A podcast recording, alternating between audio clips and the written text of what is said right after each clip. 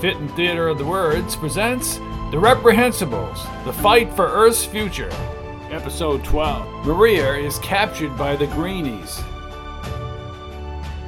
Katie, get me Terrence Wilson on the screen. At the Habitat, Wilson was packing his clothes as Annie Wilson watched. Their computer beeped, disturbing Wilson. What do you want? Call from Miss Almonte. Forget it. Tell her I've left. I don't want to talk to her, he said as, as he shut the suitcase. You can't do that, Terrence. It's not civil. I don't have to listen to this. I don't want to, he said as he jumped from the room.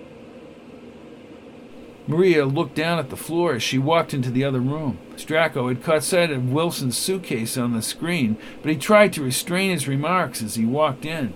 Not home, eh? As she looked at his cot, it's bleeding again, Michael. Come into the cleaning room, we'll fix it. She led him into the small room. They sealed the gash with a closing device and used an additive to facilitate healing. Stracco cleaned his face.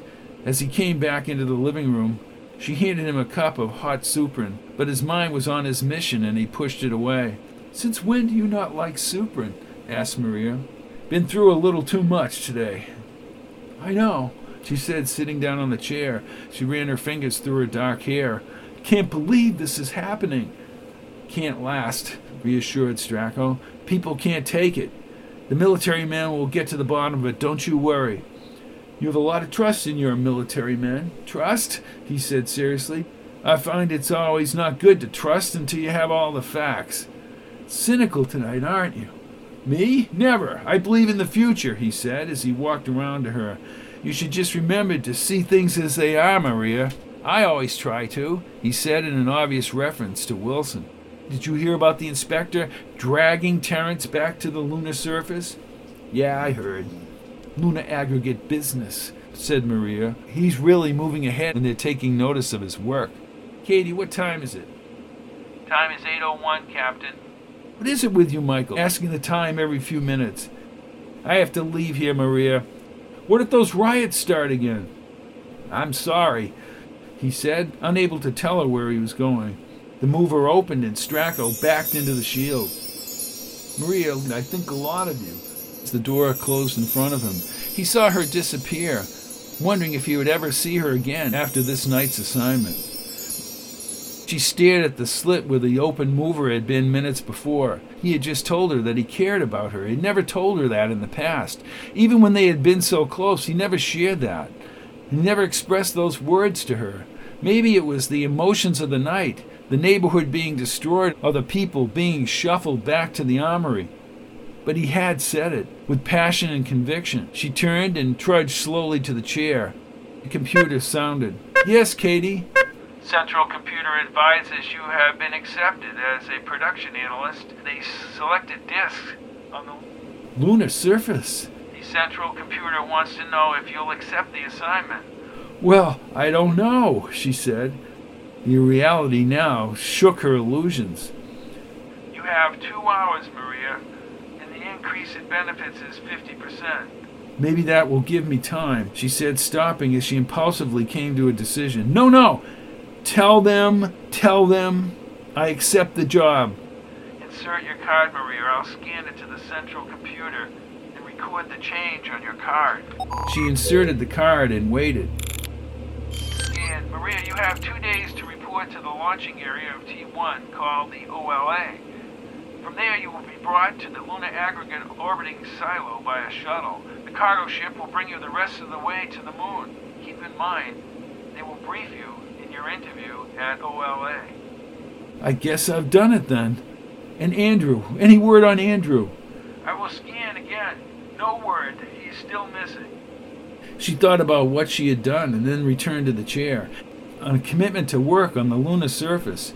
The farthest distance she had ever gone from her module was the trip she had just taken with Wilson on that very day, and the thought of traveling to the moon was almost beyond her realm of experience. Her immediate thoughts were with her eternalist cousin, and she was restless. If he had been taken by the greenies or thrown into the camps, she might never see Andrew again.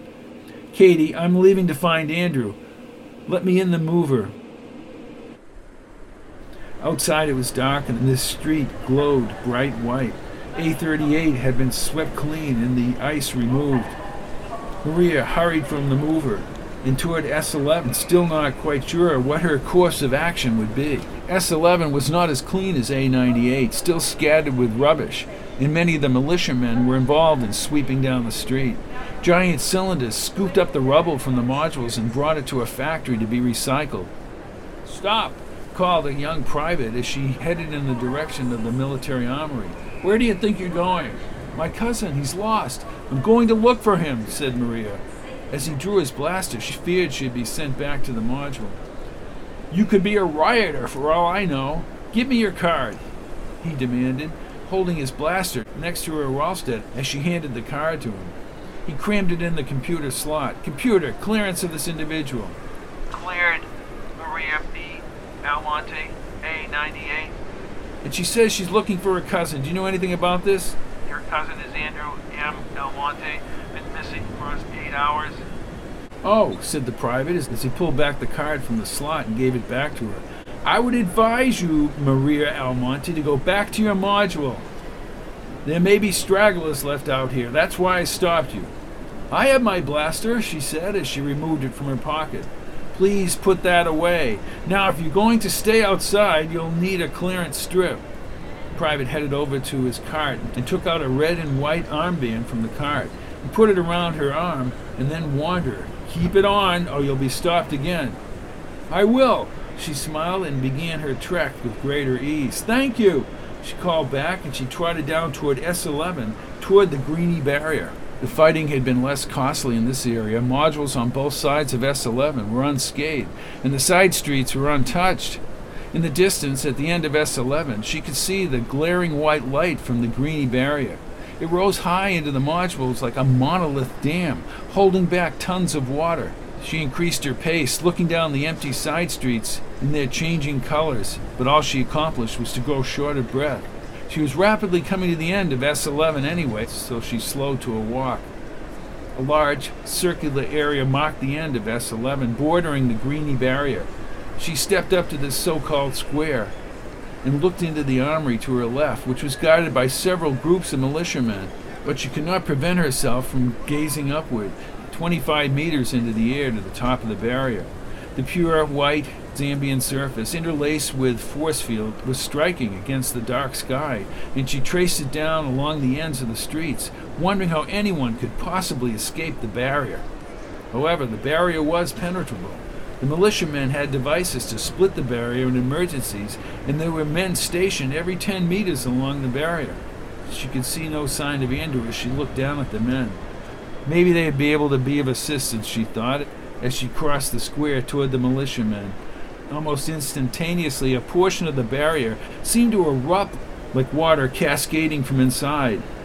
This flowing white field, five meters wide and in some parts rolled up to the edge of the barrier, toppled over militiamen in its path. Maria spun around, but it was too late, and the mass knocked her to the ground.